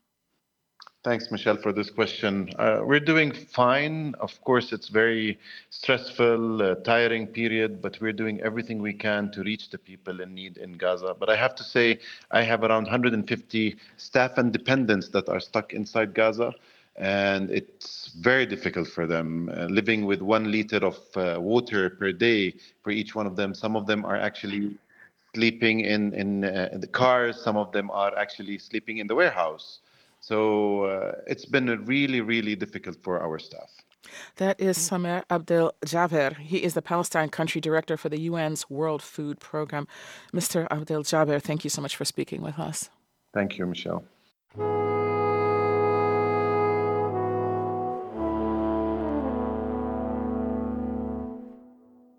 One of the bitter truths of the war in Ukraine is that Russia's invading troops have allies there in Ukraine. They're a small minority of the population, but their impact can be deadly. NPR's Joanna Kakissis brings us this story of what authorities say was collaboration in a small village in eastern Ukraine. talk of betrayal started right after the missile attack, and it got louder with each funeral. There were so many funerals, sometimes five or six a day. At this one, Valentina Kozir weeps over the coffin of her eight year old grandson, Ivan. He was such a good little boy. He did his homework. He was kind. My son died, and my daughter in law is in the hospital. We hear it's someone local who did this. Before the attack, about 340 people lived in Hroza. It seems like a peaceful hamlet surrounded by tall stalks of wheat with geese and quacking ducks in the yards. Serhiy Starikov, the head of the local administration, believed Hroza was a close knit place.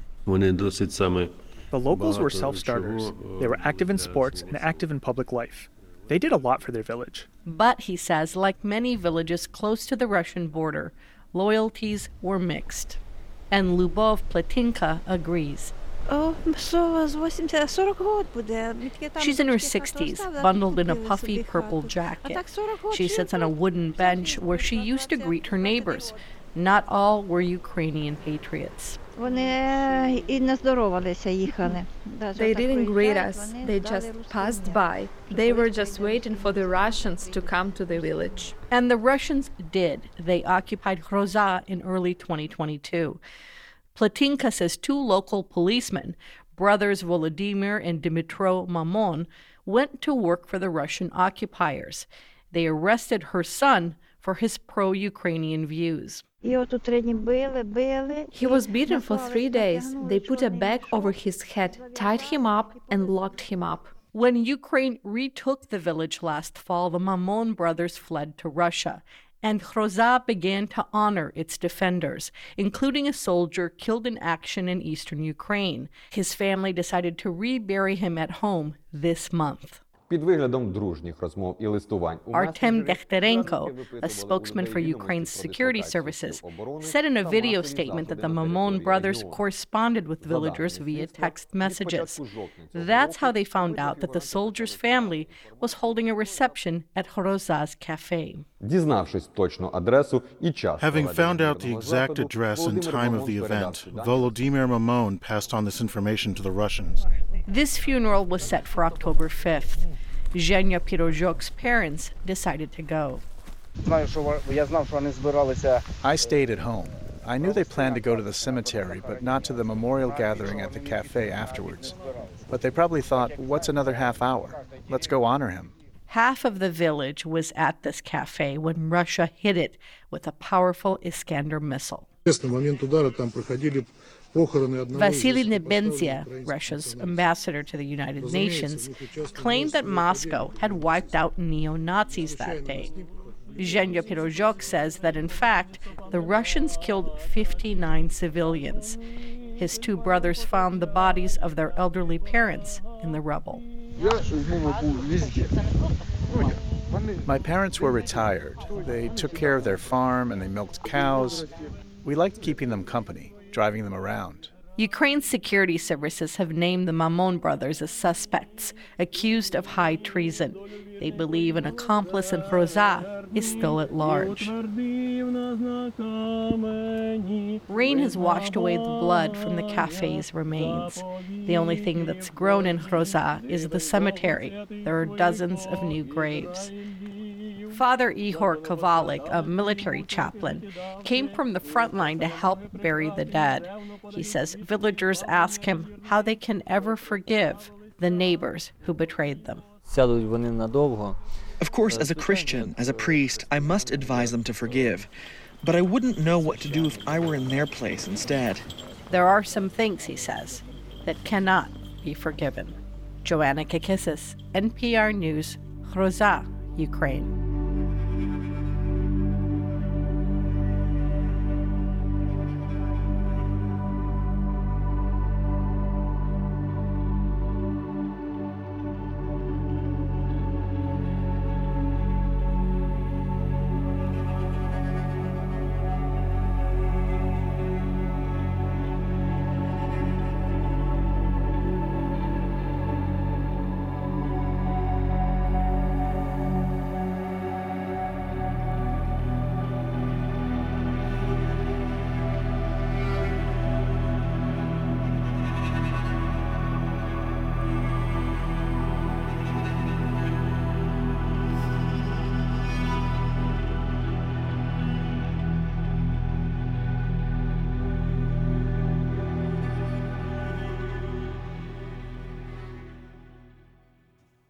This is NPR News. Good morning. You've made it to the end of the week with WBUR. Coming up in 15 minutes on Morning Edition, Russia has detained an editor for the U.S. funded Radio Free Europe for failing to register as a foreign agent. It's 819. Turn your old car into new news. Support the programming you love by donating your vehicle to WBUR. Learn how at wbur.org/cars. WBUR supporters include the Edward M. Kennedy Institute, hosting corporate events in a replica U.S. Senate chamber and high-tech multi-use spaces. Visit emkinstitute.org/events. The University of New England in Maine, with a mission to support healthy people, healthy communities, and a healthy planet. une.edu. And the Boston Antiquarian Book Fair. Rare books, maps, and prints at the Hynes, Friday, October 27th through Sunday, October 29th. BostonBookFair.com. I'm Deepa Fernandes. This week saw President Biden visit an Israel at war, where he made a deal to try and get aid to the people in Gaza, but could not meet with Arab leaders. Are the president's interventions helping? And Republicans continue to be unable to elect a speaker. Our weekly politics roundtable that's here and now. Listen today at noon on 90.9 WBUR. Mostly cloudy today with a high near 66. There's a slight chance of showers. Tonight, cloudy and a low around 58. Showers likely overnight. Then Saturday, rain and possibly a thunderstorm. We'll have a high near 63. Right now, it's 55 degrees in Boston.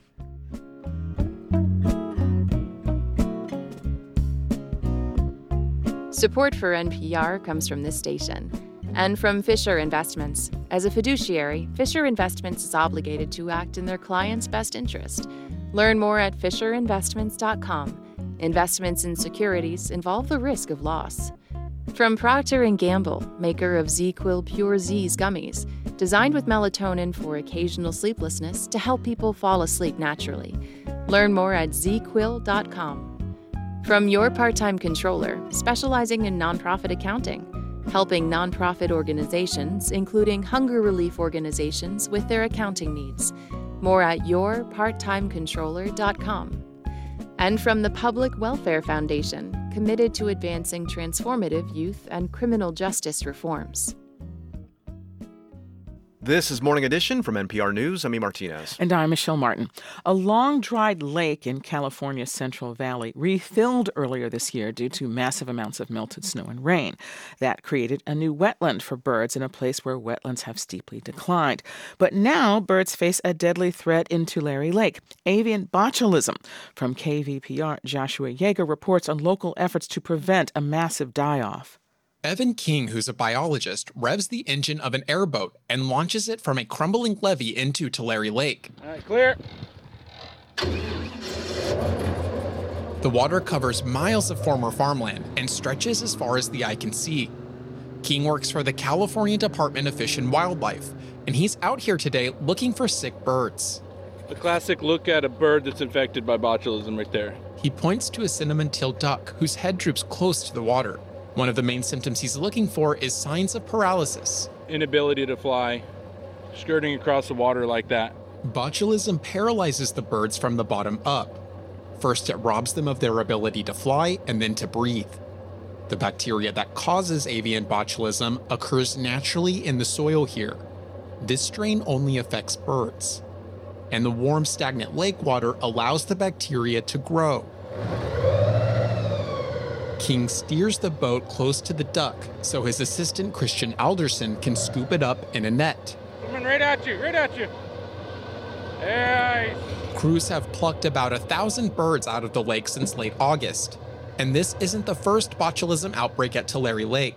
When it last filled to this level in 1983, 30,000 birds died. When you lose 30,000 or 40,000 in a particular place, that's a lot. Andrew Farnsworth is a researcher with the Cornell Lab of Ornithology. He says when birds get botulism and they're all crowded together, like at Tulare Lake, that can make an outbreak worse. Lots of migrating birds are using the lake as a rest stop on the so called Pacific Flyway, which stretches from Alaska to the tip of South America. It's more crowded because many wetlands in California have disappeared, by some counts, 90%.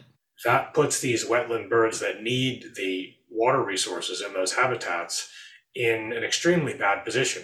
Farnsworth says North American bird populations have also dropped by over a quarter in the last 50 years. And a major outbreak at Tulare Lake could have big consequences for species that are already struggling. It's something we really need to watch carefully. So far, though, the rescue efforts seem to be helping.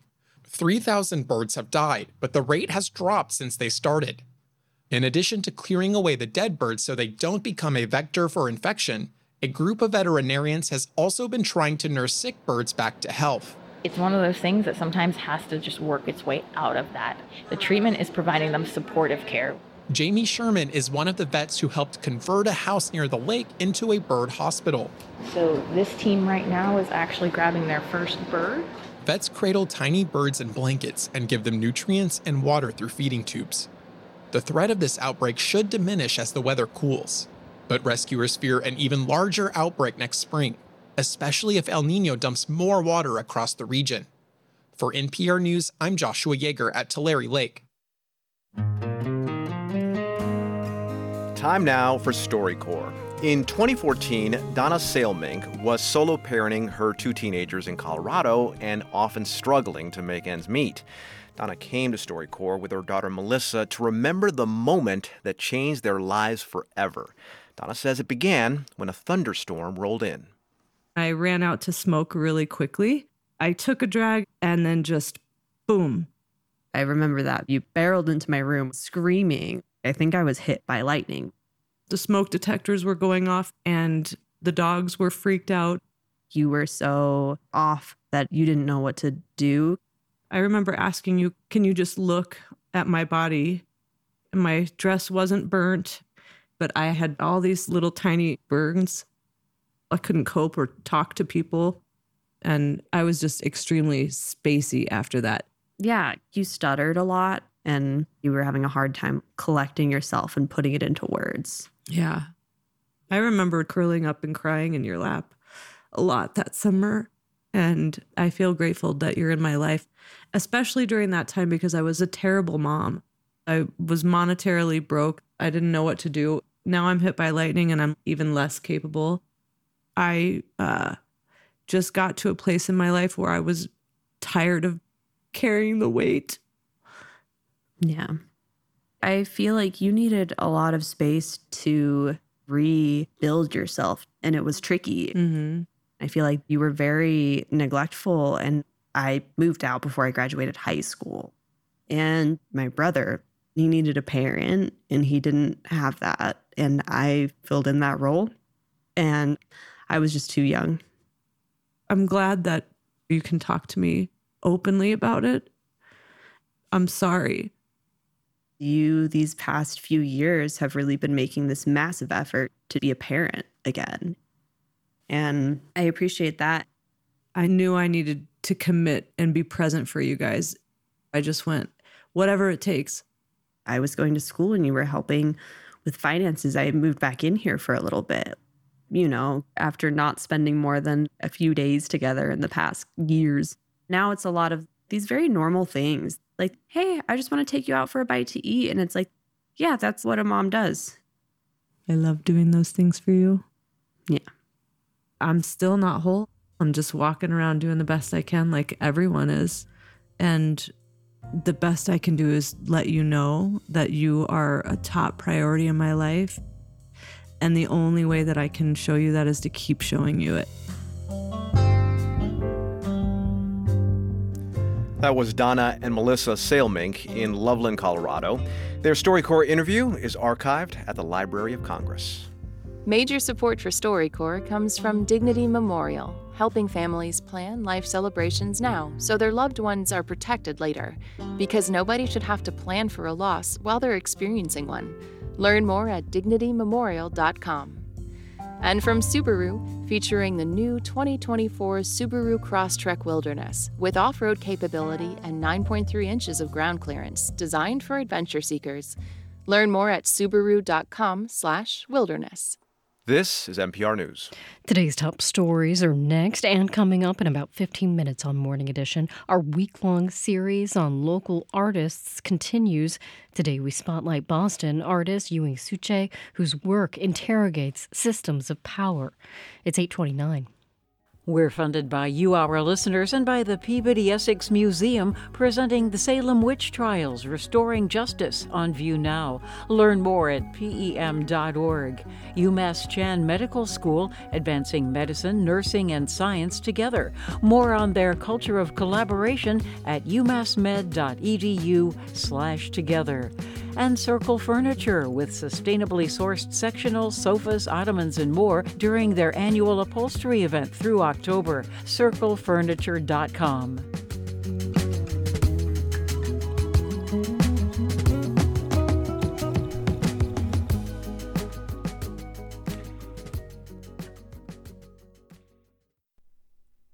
Live from NPR News in Washington, I'm Dave Mattingly. Ohio Congressman Jim Jordan says lawmakers in the House need to elect a new speaker as soon as possible. We need to do what we said we were going to do. We need to do what we told them we were going to do when they elected us and put us in office. And frankly, we can't do that if the House isn't open. And if the, we can't, we can't open the House until we get a speaker. That was Jordan speaking a short time ago on Capitol Hill ahead of an expected third vote on his nomination today. Jordan came up short in two rounds of voting this week, with fewer Republicans backing him on the second try. Jordan can afford to lose just four GOP votes to secure the 217 needed. President Biden says he will ask Congress for money to help Israel defeat Hamas, as well as additional funds for Ukraine as it continues to battle Russian forces. NPR's Tamara Keith says the president made his case in a speech to the nation last night from the White House following this week's trip to Tel Aviv. Biden has been struggling for months to get Congress to pass an aid package for Ukraine, and the funding to keep sending them weapons is now running out. So the president sought to link Israel and Ukraine together in people's minds. Many Republicans in the House have voiced objections to sending more aid to Ukraine, with Russia's invasion nearing the 20 month mark. This is NPR News from Washington. From WBUR in Boston, I'm Rupa Shenoy. 70% of Massachusetts voters support legislation that would allow the state to have overdose prevention centers. That's according to an online survey sponsored by the ACLU of Massachusetts. It found that public health and civil rights groups support the idea of supervised consumption sites. State officials are trying to advance a bill that would allow for these sites in an effort to combat rising overdose deaths. Drivers illegally passed school buses in Peabody more than 800 times during a one month period. That's according to a study that's billed as the first of its kind in the state. It was carried out by a city led task force that used cameras mounted on about half of the district's school buses. The task force tells the Salem News it hopes the report will prompt state leaders to create new laws in order to protect students. Some Massachusetts animal adoption centers are waiving adoption fees for certain pets this weekend. That's because shelters around the country are reaching capacity. Mike Keiley is the director of adoption centers and programs at MSPCA Angell in Jamaica Plain. He says adoptions tend to drop off this time of year it's really crucial that we boost those adoptions, get these animals into homes that need to be in homes uh, where they're going to be loved and cherished like we want them to be, um, and out of the stress of the shelter environment where they, you know no one wants them to be there for long periods of time. MSPCA Angell is waiving adoption fees this weekend for some older dogs and small animals. It's 833. We're funded by you, our listeners, and by Renewal by Andersen, a full-service window and door replacement company supporting the American Cancer Society. Learn more at renewalbyandersencares.com. The Bruins remain unbeaten so far this season. They topped the Sharks 3 to 1 last night in San Jose. The Bruins will visit the Los Angeles Kings tomorrow. Highs in the mid 60s today under mostly overcast skies. There's a slight chance of showers. Tonight cloudy. Temperatures will fall to the upper 50s. Showers are likely overnight and throughout tomorrow. We may see a thunderstorm Saturday. Highs will be in the low 60s. Sunday, highs in the upper 50s with partly cloudy skies and another chance of rain. Right now it's 50 55 degrees in Boston.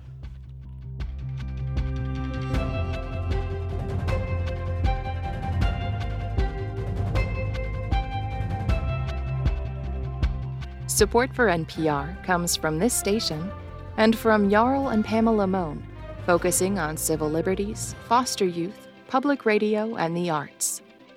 From the Charles Stewart Mott Foundation, supporting efforts to promote a just, equitable, and sustainable society in its hometown of Flint and communities around the world. More at mott.org. And from the John S. and James L. Knight Foundation, helping NPR advance journalistic excellence in the digital age. It's Morning Edition from NPR News. I'm Michelle Martin in Washington, D.C. And I'm A. Martinez in Los Angeles, California. House Judiciary Committee Chairman Jim Jordan of Ohio called for a third vote Friday on his nomination to be Speaker of the House, telling reporters the House needs to, quote, elect a Speaker as soon as possible so we can go to work for the American people. I think the American people are thirsty for change. I think they are hungry for leadership. And frankly, they know that the White House can't provide it. They know the Senate won't lead and they are looking for House Republicans to step up and lead and make change on these important issues. Jordan needs to win over virtually every House Republican to succeed, and as of Thursday night, he seemed far from that goal. Joining us now to discuss this is NPR congressional correspondent Claudia Grisales. So we heard Jordan say the House needs to elect a speaker as soon as possible. Today sounds like a fine day, Claudia, to elect a speaker. How likely is that? Uh, it could be unlikely. He was trying to bring a very optimistic optimistic tone to today, but truly he's had a really difficult time trying to turn the opposition within his own conference in his favor. In that first round of voting earlier this week, he lost 20 of the members of his party, could only lose a handful, as we mentioned.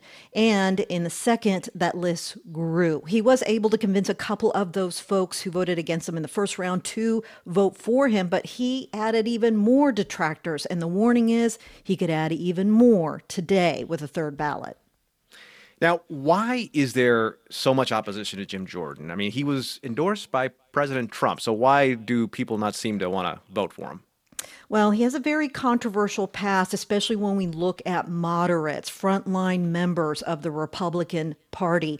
He has been in Congress for more than a decade, but it's one point that many of his detractors raise, which is he hasn't passed any legislation. He hasn't worked in bipartisan circles to pass bills. And another major issue, a big presence of this list of members voting against him within his own party are members of the House Appropriations Committee, and he has often fought against government funding. And this is a major concern, so much so that the chairwoman of the House Appropriations Committee, Kay Granger, is among that list of those voting against him. And to top it all off, Jordan and his allies have used some pretty aggressive tactics to try to flip votes in his favor. There's been reports of death threats against some of these members, fake robocalls in their districts. The list goes on and on. And so the pressure for the opposition to hold on and dig in and keep voting against him is holding strong. Now, the only thing the House can do right now is just to be on television. That's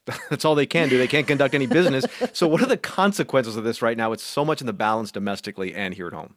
Right. The consequences are pretty deep. For example, we have a government shutdown deadline approaching on November 17. I talked to one member, a Republican on the House Rules Committee, about this. And I asked him, I said, how long can this go on? When is there going to be uh, some movement on this? And he said, there is no urgency. Perhaps November 16th is when people will get moving. Without a speaker, there's legislation like that and aid to Israel. That is all on hold. That's NPR's Claudia Grisales. Thanks a lot. Thank you. The Russian government has detained an American citizen who worked for the U.S. government funded Radio Free Europe, Radio Liberty. State Department spokesman Matt Miller says the U.S. government has not yet officially been notified about the arrest. This appears to be another case of the Russian government harassing U.S. citizens, which is why we continue to have a, a level four travel warning and encourage all U.S. citizens not to travel to Russia for any reason. Alsu, Kurmasheva is now the second American journalist in Russian custody. Wall Street Journal reporter Evan Gershkovich has been jailed more than six months while he awaits trial on espionage charges, charges the journal denies. NPR's Philip Reeves is in Riga in neighboring Latvia and is following this latest case, and we've called him to ask him about it. Good morning, Philip. Good morning. So tell us more about this latest journalist to be detained. Well, she's an editor with Radio Free Europe, Radio Liberty, which is funded by Congress and, and, whose mission is to promote democratic values and a free press, particularly in areas where these are threatened. She's a dual citizen of the US and Russia. She's also a mom with a husband and two kids. She lives in Prague in the Czech Republic. Her employers say that she covers ethnic minorities in the Russian republics of Bashkortostan and Tatarstan. And in fact, she was in Tatarstan's capital city, Kazan, when she was detained. So, what do the Russian authorities accuse her of doing? Well, her employers say that she traveled to Russia in May because of a family emergency. And they said when she tried to leave soon after that, she was stopped at the airport and accused of failing to register her US passport. Her passports were confiscated, and she'd been waiting for that issue to be resolved. And now the Russians have detained her on this other charge, that of failing to register as a foreign agent. Now, this is under a law which the authorities can label organizations and individuals as foreign agents if they receive funding from overseas and are engaged in political activities. And here in Latvia, there are hundreds of independent Russian journalists who've moved here since the invasion of Ukraine because they can't operate safely or freely in Russia. I've spoken to a number of them, and they say many of them have been labeled foreign agents. Mm. And they say this law is a tool that Russia uses increasingly to intimidate its critics and silence the free media and civil society. And, and what about, uh, have we heard from Radio Liberty, Radio Free Europe? Have they responded to this event? Yes, indeed. I mean, her employers are calling for her to be released immediately and to be allowed to go home. That same call is coming from the Committee to Protect Journalists. It's expressing deep concern. It says these criminal charges are spurious and uh, are more proof that Russia's determined to stifle independent reporting. Uh, in fact, there's alarm and dismay over this coming from many quarters. And obviously, you know, Brittney Griner, the, the basketball star, is, is not a journalist, but there's certainly echoes of that here. If this journalist is convicted, what could happen to her? Well, this charge carries a, a, variety of different potential penalties, the maximum of which is a prison sentence of five years. Russia has been accused of detaining Americans to use them as bargaining chips to exchange for Russians jailed in the United States. You mentioned the case of Brittney Griner. She was released uh, in uh, December after President Biden negotiated a prisoner swap with Vladimir Putin. Obviously, Kurmasheva's employers and family will be hoping things don't reach that stage. That's NPR's Philip Reeves in Riga. Philip, thanks. You're welcome.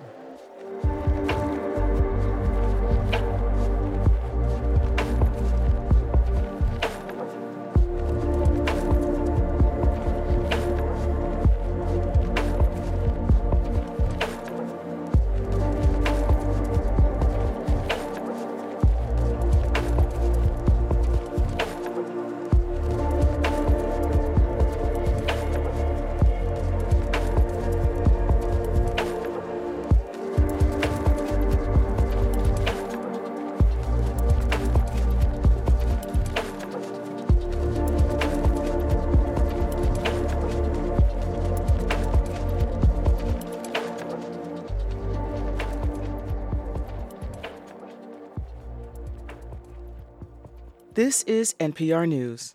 Coming up in 10 minutes, the Marketplace Morning Report tells us about comments yesterday by Federal Reserve Chair Jerome Powell that provide a little insight into what he might be thinking about the future of interest rates. Another rainy weekend kicks off today with mostly overcast skies and a chance of showers. It'll be in the mid 60s, cloudy tonight and in the upper 50s. Showers likely overnight. Then tomorrow, a good chance of rain along with a thunderstorm. It'll be in the low 60s. Sunday, upper 50s and cloudy with another chance of rain. Right now, it's 55 degrees in Boston. WBUR supporters include Vertex, committed to making a difference in biotech to create and deliver innovative therapies for people with serious diseases. Career opportunities at VRTX.com.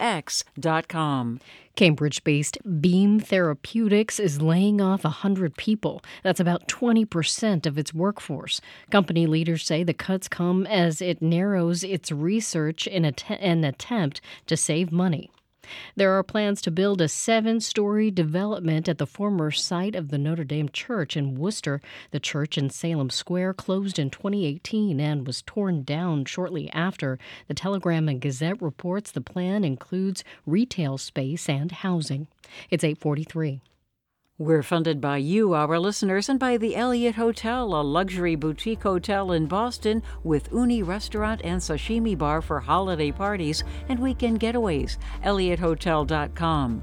Plymouth Rock Assurance, who believes auto and home insurance should be straightforward and works to assure their customers at every step. PlymouthRock.com slash WBUR. And the John S. and James L. Knight Foundation, helping public radio advance journalistic excellence in the digital age, informed communities essential for healthy democracy. KnightFoundation.org. This is WBUR's Morning Edition. I'm Rupa Shenoy. Boston artist Ewing Souche uses her paintings and artwork to unpack topics like identity and belonging. She's one of the 10 artists we're featuring this week to highlight emerging creatives of color. WBUR's Ariel Gray spent time with Ewing in her studio to talk about her latest body of work inspired by viral videos. Ewing Souche uses a thin metal spatula to smear and mix bright oil paints on a piece of glass. See, when you add oil, it just has this like beautiful sheen to it. And I think when you're learning how to paint, there is a consistency that you can only understand by doing. She's putting the finishing touches on a new painting. The subject is a woman with a ghoulishly long neck and a mouth stretched wide as if in mid scream. Her blonde hair whips frantically around her head. Ewing, who is 35, adds shadows to the hollows of her collarbone. You know, the pinks and these, these warm, the warmth comes from just having all of these other colors on the side. So this is just like that hot pink I'm adding. This piece is a continuation of a subject Ewing explored in her latest exhibit, Rage and Ecstasy, that was up this summer at the Boston Center for the Arts. The topic in question the Karen. Or the Karen phenomenon, like the viral videos of Karen. And a Karen is, you know, to put it in plain words, um, an entitled white woman that demands service in like a public space that may be unreasonable. Ewing, who immigrated to Boston from Taiwan 25 years ago, often interrogates questions of power, race, and identity in her work. For her, making art has provided an avenue to break down and examine big, unwieldy issues that impact her as an Asian woman. I think when I first was learning English and adapting to everything, I was in spaces where I felt less than smart. But I would be able to make these things, right? I would be able to draw these things and to conceptualize these things, to grasp it the way I knew how to. As a child, Ewing knew that she wanted to work with her hands She'd draw herself as an adult, and in her drawing, she'd always portray herself as an artist. Her parents encouraged her creative journey. I used to just paint on the walls in our house, and that was okay. Like, my parents were really relaxed about that. Eventually, Ewing went to Mass Art, where she met Lisa Palouai, the Dean of the Office of Justice, Equity, and Transformation. Palouai says that she's always been impressed by the intention that goes into Ewing's work even when she was a student. I feel like there's so much of what Sue is exploring it is mirroring reality, but also kind of confronting these ideas about society. And I think it's a really important, in some ways, mirror for us to consider her work. Ewing's painting, Houndstooth, depicts a Karen in a houndstooth jacket standing at what appears to be a Starbucks counter. Her limbs and hair flail in an angry fit. The other customers and workers are painted in cool shades of blue, oblivious to the tantrum being thrown in the store. So, again, she and all of us are part of the system. And it's not really about like any individual target. It's more like this is a space that creates this type of hierarchy and this type of violence. For Ewing, the case of Amy Cooper in Central Park was her first concrete example of Karen behavior. In 2020, Cooper, a white woman, called the police and claimed a black birdwatcher was threatening her. But video evidence proved that Cooper lied about the incident. You know, you think about that hierarchy that exists, that Karen is part of the system of abuse, and she has a certain positionality, and she can take this anger onto people who have less power. Despite the viral popularity of Karen videos, Ewing found that some were still unwilling to engage with the subject matter in her pieces. She says it was hard to find a home for her body of work because it was deemed too divisive. The BCA was actually the first place that wanted to show the series. I think some people had a hard time with the series in the beginning because it feels like, oh, you hate all white women, da da da da. and it's not true. Like, I think about like the women in these images, I actually have a lot of faith in the people that might look like this. For viewers who are disquieted by Ewing's work, she hopes that they are able to move past that initial discomfort and be open to deeper conversations about race, gender, and power. Are you taking power from someone else or are you giving power to people? As Ewing says, the real question lies in how the power is used. For 90.9 WBUR, I'm Ariel Gray.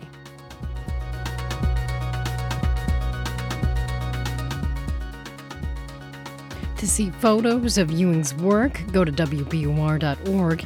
This afternoon on All Things Considered, hear the story of a sculptor who's inspired by motherhood and imperfection.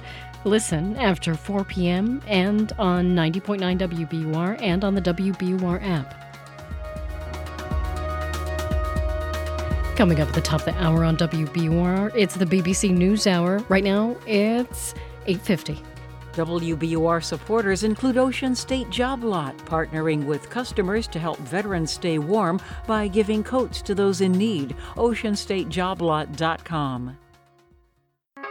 Hitting or paddling students is still legal in 16 states, including Texas, where a principal was arrested for leaving bruises on a student. Now the community is reacting. We have had feedback from outside the district some negative, but I think you always evaluate what's in the best interest of our students. I'm Ailsa Chang. Hear that story on All Things Considered from NPR News. Listen today starting at 4 on 90.9 WBUR. Here's a look at some of the stories we're following this Thursday morning. Israeli officials say they do not plan to control life in the Gaza Strip once the country defeats Hamas. Ohio Republican Jim Jordan is expected to try for a third time today to gather the votes needed to be elected Speaker of the House. And the U.S. Army private who fled into North Korea is being detained by U.S. military officials and charged with desertion. Stay up to date on the news all day here on 90.9 WBUR and on the WBUR app. We're funded by you, our listeners, and by MIT Museum featuring freshly installed galleries and a lineup of dynamic programs and events that will feed your curiosity. Plan your visit today. And AE Events, design and production of corporate and nonprofit events, weddings, and conferences. Website at aeevents.com. Authentic, artful, accomplished. A slight chance of showers today, otherwise mostly overcast and mid 60s. Right now it's 56 degrees in Boston. Threading the needle between recession and growth. Marketplace Morning Report is supported by C3 AI. C3 Generative AI provides Chat GPT enterprise search that is verifiable, secure, and accurate across all enterprise data. C3.ai. This is enterprise AI. From Marketplace, I'm Sabri Ben-Achour, in for David Brancaccio. The country's interest rates can make the difference between a growing economy and an economy headed into recession. Raising interest rates is like an economic Arctic blast, cooling the economy, but it also helps fight inflation. We are at the point where the decision on what the Federal Reserve should do next month with interest rates is kind of a day by day calculation. Fed Chair Jerome Powell spoke yesterday at an Economic Club of New York luncheon, and he gave us some hints. Marketplace's Nancy Marshall Genzer has that. The Fed's playbook is raise interest rates to cool the economy and hopefully inflation. But some parts of the economy are still hot. Consumers spent more than expected last month, and companies are still hiring. So Powell says Given the uncertainties and risks, and given how far we've come, the committee is proceeding carefully. That is the Federal Open Market Committee, which sets interest rates. Powell is also keeping his eye on the yield or return on the 10 year Treasury bond. It's been going up, and it loosely tracks with rates for some loans, like mortgages. So, New York Life Investments economist Lauren Goodwin says the bond market has been pushing up mortgage rates. And so, in a way, it acts just like the Fed's own interest rate policy, although, of course, the Fed doesn't control it directly. Goodwin thinks all these things the bond market, the uncertainty Powell mentioned they'll convince the Fed to hold interest rates steady in November. But she says Powell kept the door open to a rate hike at the Fed's last meeting of the year in mid December. I'm Nancy Marshall Genzer for Marketplace. All right, let's do the numbers. Dow, S&P, and Nasdaq futures are all down in the 3 to 5 tenths percent range with the Dow future down 108 points. The 10-year treasury yield is at 4.966%. If you don't like one restaurant, you can just go down the street to another. That's how competition works. That is not quite how it works in banking. To switch financial service providers, you need access to a lot of your own financial information, and banks do not share it very easily. The Consumer Financial Protection Bureau is proposing a rule to change that, make it easier for consumers to get and move their data. It has been years in the making. Marketplace Morning Report is supported by Charles Schwab. Schwab believes every investor deserves to work with a firm they can count on. That's why Schwab has financial consultants ready to serve their clients, plus professional answers and 24 7 live help. Learn more at schwab.com. And by Palo Alto Networks. Palo Alto Networks delivers what's next in cybersecurity innovation to protect today's digital way of life. Learn more at paloaltonetworks.com. Telemarketing comes in many flavors, some more scammy than others. One niche form is a telemarketing scam specifically targeting immigrants. My marketplace colleague David Brancaccio spoke with Juan Manuel Pedroza, an assistant professor of sociology at the University of California, Santa Cruz, who has done research on immigration scams. I mean, a very diverse community when we say immigrants, many different languages mm-hmm. spoken people coming to this country with different levels of acquaintance with what the rules are in the United States and what the protections are. It adds complexity in this fight against these scammers. That's right. And this is a diverse and growing immigrant community that we're talking about. One out of five people in the US was not born in this country. About half of immigrants are currently not citizens. And let's be clear these scams happen because people are looking for answers and help to adjust their legal status. So if you're looking for answers and help for those kinds of cases and someone scams you, it's immediately clear to the person you're reporting it to that you might be in a vulnerable, temporary, or irregular legal status living in this country. So the, the trust really does have to be there. And are there efforts by watchdogs, government watchdogs, regulators to get the word out Yes, there are. Immigration law is so complex that it seems like there's endless numbers of new innovative scams targeting people depending on what's happening on a given day. So you're talking about the American Bar Association, local nonprofits, the American Immigration Lawyers Association, all of these have awareness campaigns targeting fraud and scams. It's gotten to the point where the Federal Trade Commission at the federal level and Immigration and Customs Enforcement have put out information on government imposters, people who are pretending to be Border Patrol and calling people at their home. So, in terms of getting the word out, I think we're in a, a much better place than we used to be in the past. And of course, you then have to back up the awareness with service delivery, translation services, and making sure that people understand that these are crimes and that you can get your documents back and get your money back.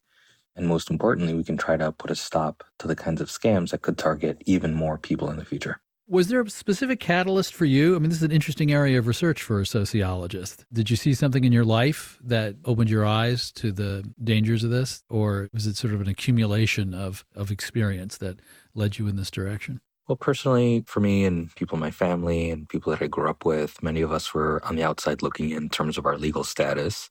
Uh, and back in the early 2000s, when there was a little bit of a hope of the passage of a DREAM Act or potentially broader pathways to legalization. We thought that there might be hope to establish the fact that we've been in the US for a while, could prove that we've been living here, could prove that we've been contributing to society. So we personally, I, I got an ID at the Mexican consulate. And in that process, I ran into a couple of people who were trying to sell business cards and pens to those of us filling out applications. And in that moment, I realized wait a minute, for all of the talk and the hope that there might be something opening up in the future, there are people waiting to help, uh, and that's important. But there are also people waiting who look like they're trying to help, but they're really just trying to make make a buck and could be running away with mm-hmm. your money and running away with your immigration documents. And that's the kind of thing that I saw up close, and I wanted to make sure that we we talked about how this could be affecting other people. Juan Pedroza is an assistant professor of sociology at the University of California, Santa Cruz. Thank you very much. You're welcome, and let's get the word out about these scams.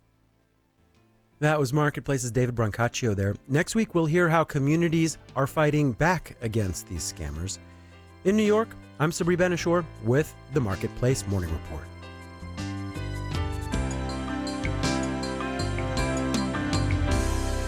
From APM, American Public Media. Mostly cloudy and mid 60s today with a chance of showers, cloudy and upper 50s tonight. Saturday, showers are likely and a thunderstorm is possible. It'll be in the low 60s. Sunday, upper 50s and partly cloudy with a chance of rain. Right now it's 56 degrees in Boston. The BBC NewsHour is next. We're funded by you, our listeners, and by Cambridge School of Culinary Arts in Porter Square with cooking and baking workshops, technique and regional cuisine series, and cooking couples classes. CambridgeCulinary.com. MathWorks, creators of MATLAB and Simulink, sponsoring Discovery Museums, more than 2,500 traveling science workshops for Massachusetts schools. And Greener U, a design build firm that plans, engineers, and builds solutions for getting to carbon carbon neutrality. GreenerU.com.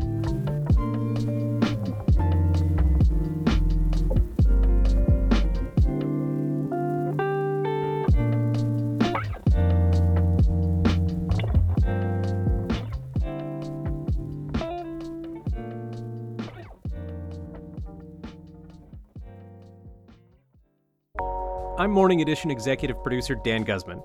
This is 90.9 WBUR FM Boston, 92.7 WBUA Tisbury, and 89.1 WBUH Brewster. Listen anytime with our app or at WBUR.org. WBUR, Boston's NPR news station.